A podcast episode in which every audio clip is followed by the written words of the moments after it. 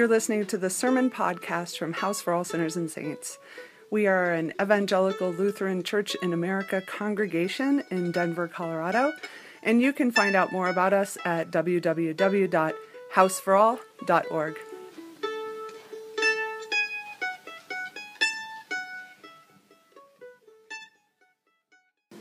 Grace, peace, and mercy is yours from the triune God. Amen. Once in the middle of the night, I was watching really bad Christian television on cable. And when I was well past the point of delirium, there was a Bible trivia game show on. And I was feeling pretty proud about getting so many of the answers right when up came a question that completely stumped me. the young handsome host read the following question from a blue index card In what book of the Bible does the story of Jonah appear? And for the life of me, I couldn't remember. For those of you playing along at home, the answer is Jonah. The story of Jonah appears in the book of Jonah. Who knew? I need a refund on that seminary education, I think. Anyhow, today we heard the middle part of Jonah, which, uh, but I absolutely have to tell you the whole story because, for my money, it's one of the best in the Bible.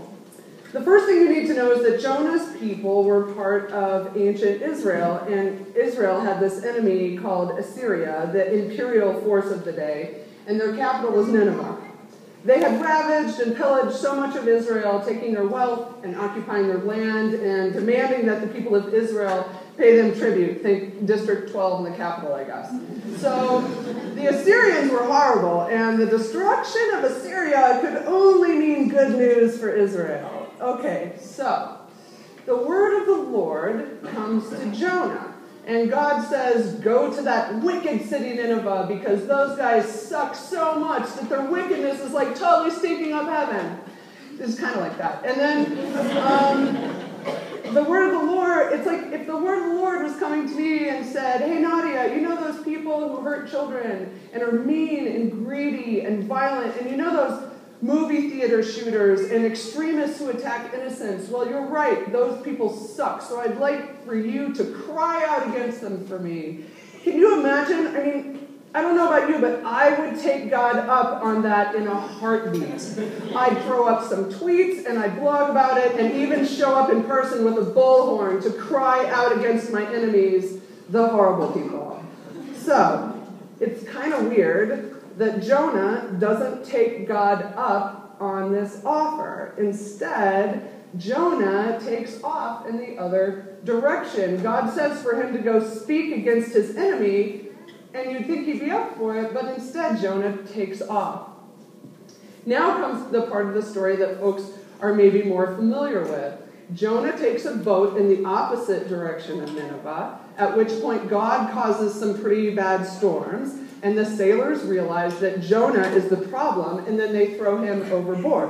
Then, just before drowning, Jonah is swallowed by a big fish. That's what's on children's wallpaper. Um, Jonah was swallowed by a big fish, and for three days, our little hero is given like a gastronomic timeout. Um, there's really nothing like sitting in the dark, slimy belly of an aquatic animal for a few days to make you reflect. So from inside the fish, Jonah thanks God for God's mercy in saving him from drowning.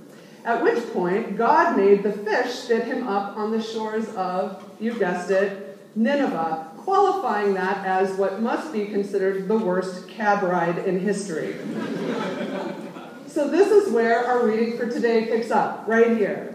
The word of the Lord comes to Jonah a second time, and this time Jonah relents and enters Nineveh, the city of his enemies, the people he hated more than anyone else, the people who had caused him and his people great harm. And he preached, you think Lutheran sermons are short, he preached an eight word sermon. He stood in the city and said, 40 days more and Nineveh will be destroyed. I imagine him doing this kind of like the way I used to apologize to my siblings you know, quietly with a clenched jaw and like zero sincerity.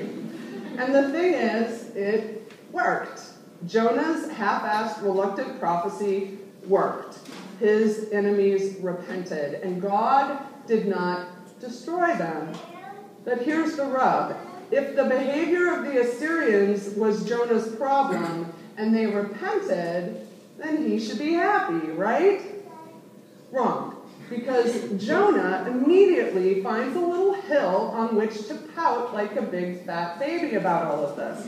And from that little pathetic hill outside Nineveh, Jonah finally admits why he was such a reluctant prophet. It wasn't because of low self esteem or homesickness or fear of public speaking. No. When his enemies repent and are spared, Jonah is like, yeah, that's why I didn't want this stupid job in the first place because I knew, God, that you were gracious and merciful and slow to anger and abounding in steadfast love, and that's why I didn't want to have anything to do with this project. And God was like, wait, you're angry? And Jonah's like, heck yeah, I'm angry. And here's where he becomes even more of a drama queen. He says, he literally says, I would rather die than for my enemies to be spared. I would rather die than for my enemies to be spared. Humor aside, that's what's hard about reading Jonah. Because I have to look at how much I too need my enemies, thank you very much, to stay my enemies. Like it's hard to know who I am if I don't know who I'm against. Like last year when a website, literally a website called The American Conservative, wrote a positive review of my book, Total Identity Crisis.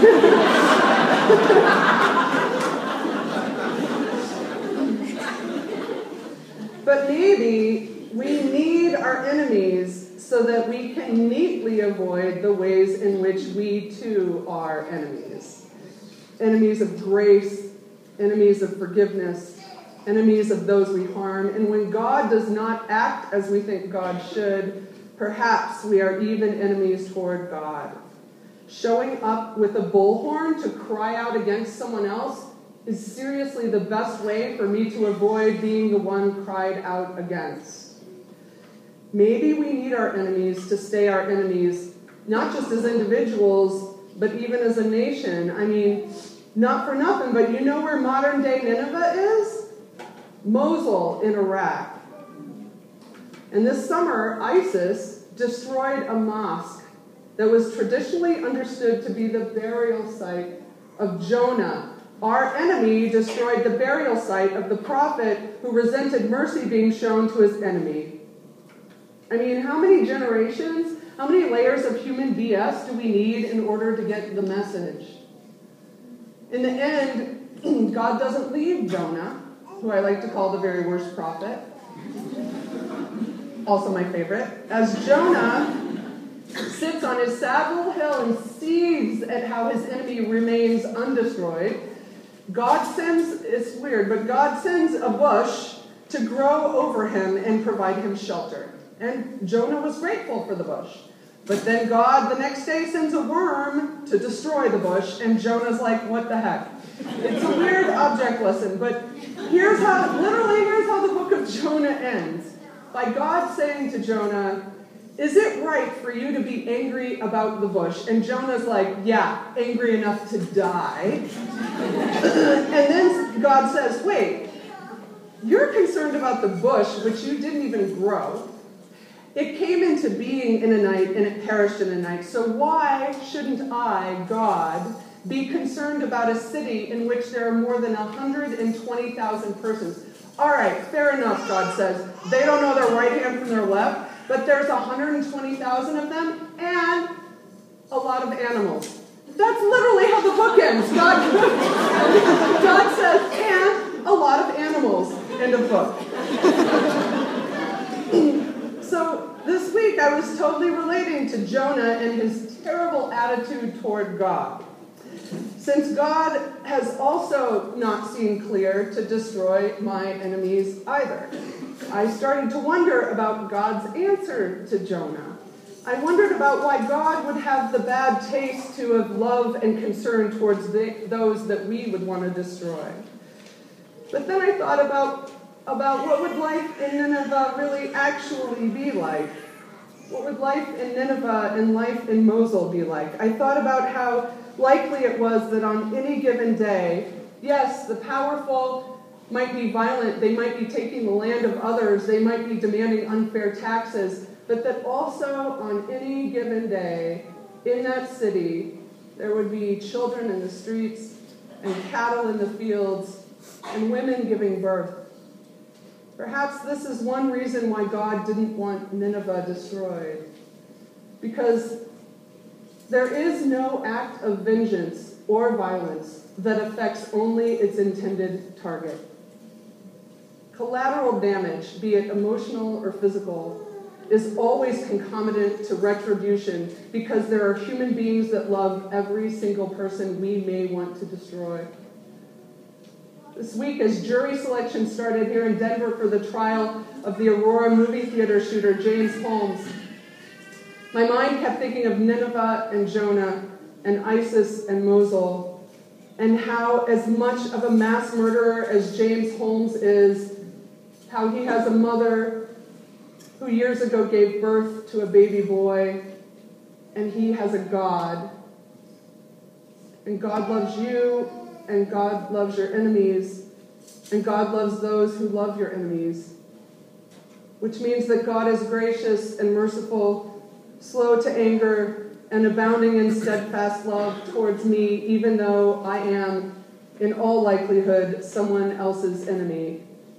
How many layers of divine mercy do we need before we get the message? I just wonder if maybe good news can only be good news if it's good news for everyone. If not, it's just our own schemes which again is why sometimes I like to say that the gospel is like the worst good news I've ever heard. Jonah definitely understood that. Amen.